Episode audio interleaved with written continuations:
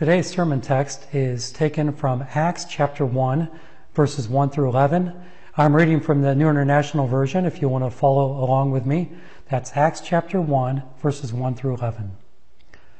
In my former book, Theophilus, I wrote about all that Jesus began to do and to teach until the day he was taken up to heaven, after giving instructions through the Holy Spirit to the apostles he had chosen. After his suffering, he presented himself to them and gave many convincing proofs that he was alive. He appeared to them over a period of forty days and spoke about the kingdom of God. On one occasion, while he was eating with them, he gave them this command Do not leave Jerusalem, but wait for the gift my Father promised, which you have heard me speak about. For John baptized with water, but in a few days you will be baptized with the Holy Spirit. Then they gathered around him and asked him, Lord, are you at this time going to restore the kingdom of Israel? He said to them, It is not for you to know the times or dates the Father has set by his own authority, but you will receive power when the Holy Spirit comes on you, and you will be my witnesses in Jerusalem and in all Judea and Samaria and to the ends of the earth. After he said this, he was taken up before their very eyes, and a cloud hid him from their sight. They were looking intently up into the sky as he was going, when suddenly two men dressed in white stood beside them. Men of Galilee, they said, why do you stand here looking into the sky? The same Jesus who has been taken up from you into heaven will come back in the same way you have seen him go into heaven. Let's pray. O Lord in heaven, we humble ourselves before you and acknowledge, God, that you are alive and well and working in and around us. And oh Lord, we want to be a part of the great things that you are doing. We want to be strong for the task at hand. We pray, Lord, that you would speak to us through this message and through these words of Scripture. We're listening. We pray this in the name of Jesus. Amen. Well, today is Thursday, April 30th, and I can predict a question that you are probably asking yourself. And that's this Are we ready? Are we ready? Are we ready to open the economy? It's already opening a little bit in Georgia. We have no cure for the virus. Are we ready? My friend posted on Facebook Are we ready to begin thinning the herd in order to develop herd immunity? Are we ready? People have been asking the church. They've been calling and sending emails. Are we ready to have worship service in the auditorium? Are we prepared? Well, if the standard is nine people for every 500 square feet, I don't know when we're going to be ready. Sports teams are being asked, are you going to be ready for when the season begins? Are you going to be ready for the start of the football season with a shortened off season? Are you going to be ready to host fans and have social distancing? Are you going to be ready? And by the way, how do you tackle somebody and maintain a six foot social distance? Are we ready? I find that question interesting because we live in a society where we have some of the best medical professionals, best researchers, best facilities, best protective equipment than anywhere else in the world. And when it comes to this virus, we ask ourselves, are we ready? Well, if that's a complicated answer for us, which I think it is, probably based on who we are and what our profession is, what our age is, if we have underlying health conditions, if we have family members with underlying health conditions, that's a complicated question. If it's complicated for us, imagine how complicated it was for the early church, for these disciples who just received from Jesus the Great Commission to establish the kingdom of God and to go into all the world preaching. Many of these men had barely been out of their hometowns. How daunting of a task it would be. I wonder if they considered themselves to be ready with just three years of following Jesus and with 40 days of an appearance after his resurrection, did they think of themselves as being ready? Well, what I want to tell you today is that readiness is not based on our own intellectual abilities or our skill sets, but for a Christian, readiness is based on God. God's ability to work in and through and among us.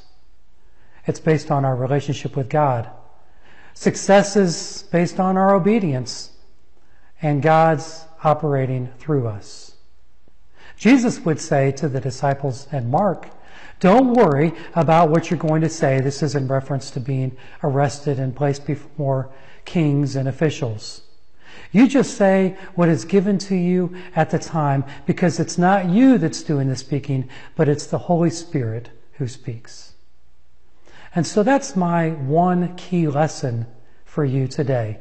The thing that I want you to remember after this message is over is this. Don't take yourself so seriously. God empowers us with His Holy Spirit. His Holy Spirit affects what we say and how we pray and even the character that we exhibit. So put your emphasis on God rather than on yourself. We all know if you're going to wait until you are completely ready, then you better be prepared to never get married because you're not going to be completely ready for marriage. And furthermore, don't ever plan on having kids because you are never going to be ready to have kids.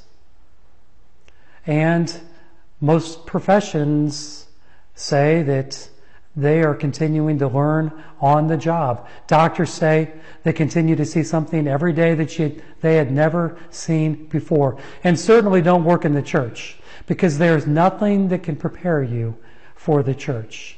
You see, most things in life are things that we learn as we go and as God leads us. We can never be fully prepared, never ready. The person who says, oh, oh, marriage is going to come easy for me.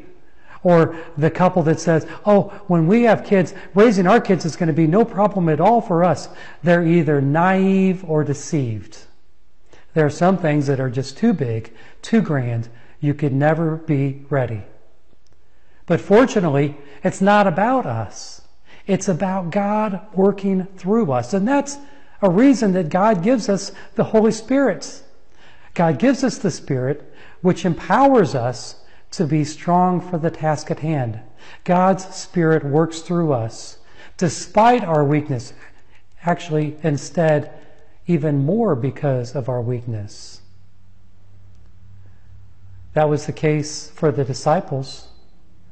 In the early church, they had limited experience, very limited education. And right away, after the ascension of Jesus, they had to handle several huge dilemmas. One dilemma was replacing Judas to make their number 12. Another dilemma early on was the feeding of the widows. Some of the widows were being overlooked in the distribution of bread. Another issue they had to deal with was how to include the foreigners, the Gentiles, into the early church. When the Jews considered them to be ritually unclean and disgusting, how do you have a church when some church members despise others? And even in a larger sense, the, the disciples had to figure out how do we obey the local authorities, which Jesus told them to obey the authorities, and yet obey God first. See, they were not prepared for these huge issues. They were not ready, but God empowered them. By the power of the Holy Spirit, God worked in them. And that same God and that same Spirit will empower us and work in us. God will do the same if we turn to Him. In the case of selecting a disciple to replace Judas, they turned it over to chance. They cast lots but they just trusted that God would work amidst that chance. When it came to the widows, they created a new layer of leadership, uh, people called servants or also called deacons that would handle that so that the apostles could devote themselves to the word and to prayer. And when it came to trying to assimilate Gentiles and Jews together, they asked the Gentiles to make some compromises, to not eat meat with blood in it, which was disgusting to Jews. But they also recognized that these Gentiles would be full members of God's family without having to obey much of the Old Testament law. They navigated these things by the power of the Holy Spirit. And when it came to obeying civil authorities, it wasn't consistent. In one case, Peter and John escaped a prison by the power of an angel.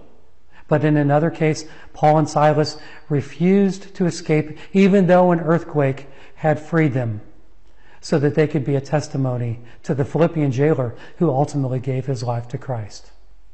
You see, there's just too much unknown to be fully ready.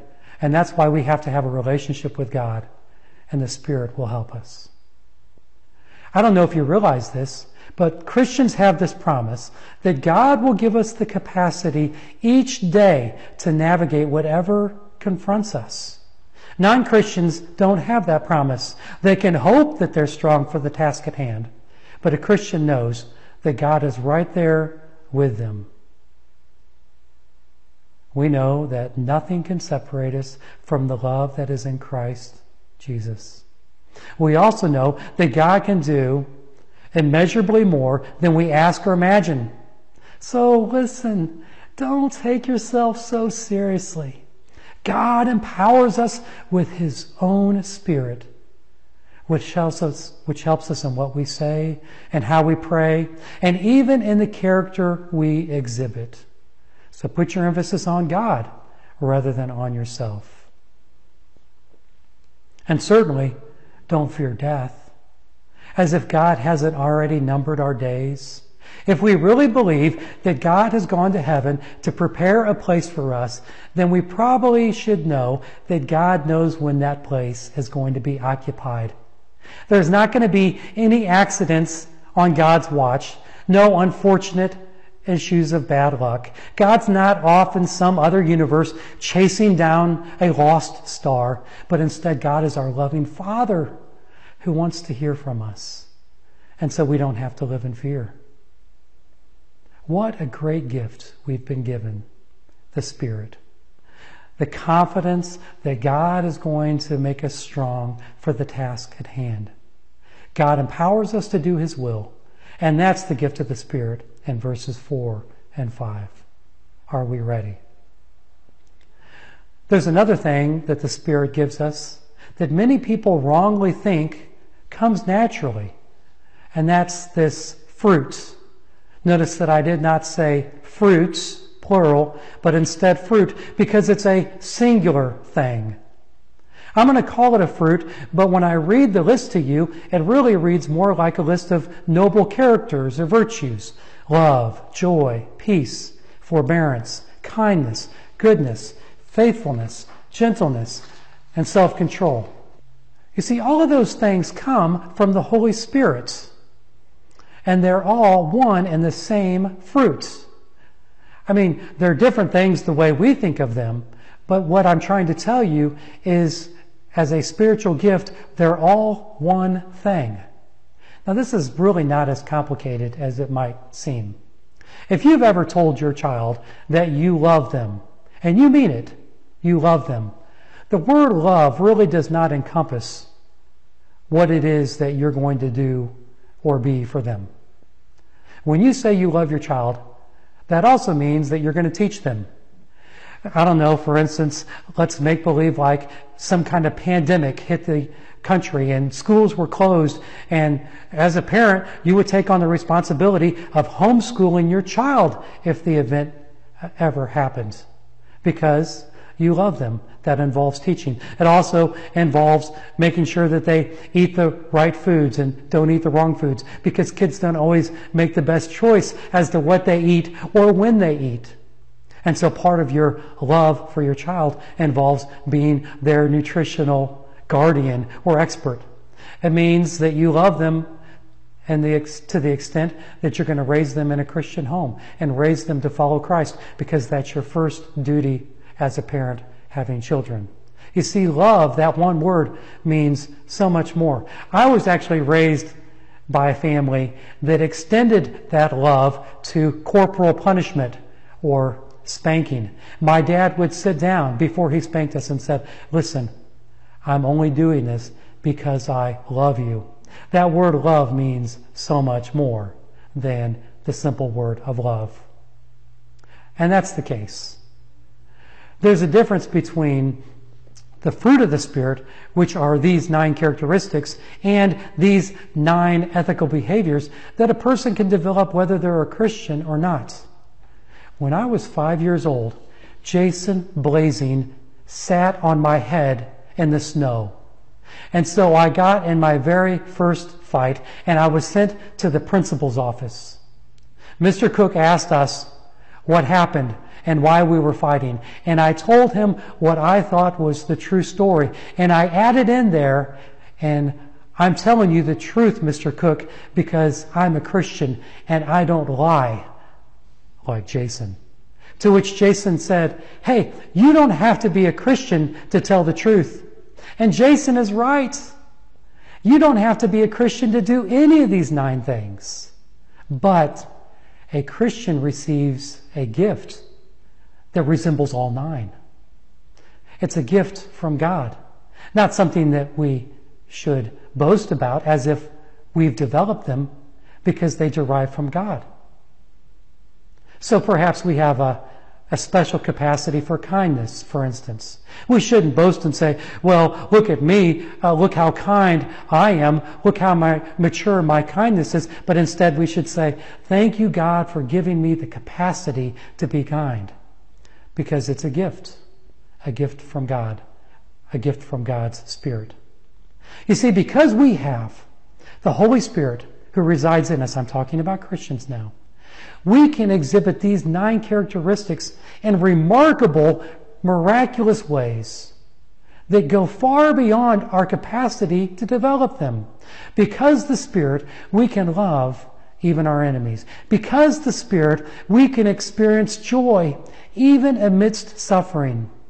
Listen to this one. Because of God, we can have peace that passes understanding. That in itself implies something that we cannot do. It passes understanding. And yet we can have that kind of peace. Because of the Spirit, we can have patience even when prayers go un- unanswered. Because we know that God's will is good all the time. Because of the Spirit, we can have kindness even when the world greets us with anger. Because of the Spirit, we can exhibit goodness even when we have nothing left to give. Because of the Spirit, we can be faithful even in a world that always seems to break its promises. Because of the Spirit, we can demonstrate gentleness even when people around us devour one another in order to get ahead. And because of the Spirit, we can have self-control even though everybody around us says, hey, indulge yourself, go for it. We will never, ever be ready to exhibit these nine character traits on our own. I mean, if we, if we really work hard, we can probably improve a couple of them. But there's really just too many unknown factors. Too many things happen in life. But it's a gift from God. It's the Spirit who gives us this one fruit that exhibits all nine characteristics. What a great gift. Hey, don't take yourself so seriously. God empowers us with His Holy Spirit who shows us what to say and how to pray and even the kind of character we exhibit. So let's put our emphasis on God rather than on ourselves. Well, at the end of this story, I, I think the angels are being a little bit harsh here. They say, Hey, men of Galilee, uh, why do you stand there looking up into the sky? I mean, it's not every day that somebody floats into the clouds, right? I mean, even back then they knew that what goes up must come down. I can't hardly blame them. If I were there, I think I would be staring into the sky too. But I don't think the angels were scolding the disciples for looking into the sky too long. I think what they were trying to say to them is listen, Jesus is going to return from heaven just in the same way as you saw him go. But you need to get busy in the meantime. There's work to be done. Oh, there's work to be done. There's work to be done. Christians, don't let this pandemic isolate you from doing work. Don't become inactive. Don't spend your days looking in the sky or glued to social media, but get busy putting emphasis on what God is doing and ask yourself, what is God doing in me? See, there's work to be done, even while we practice good social distancing. No, you're not ready. We're not ready. In fact, we're never going to be ready. But God has provided us His Spirit and His power to be strong for the task at hand. Don't take yourself so seriously. Look to God. Follow God. He's never going to lead you wrong, and you're going to be ready. For whatever comes our way, with God, you're going to be ready. In fact, you're going to do well because God will assure it. Let's pray.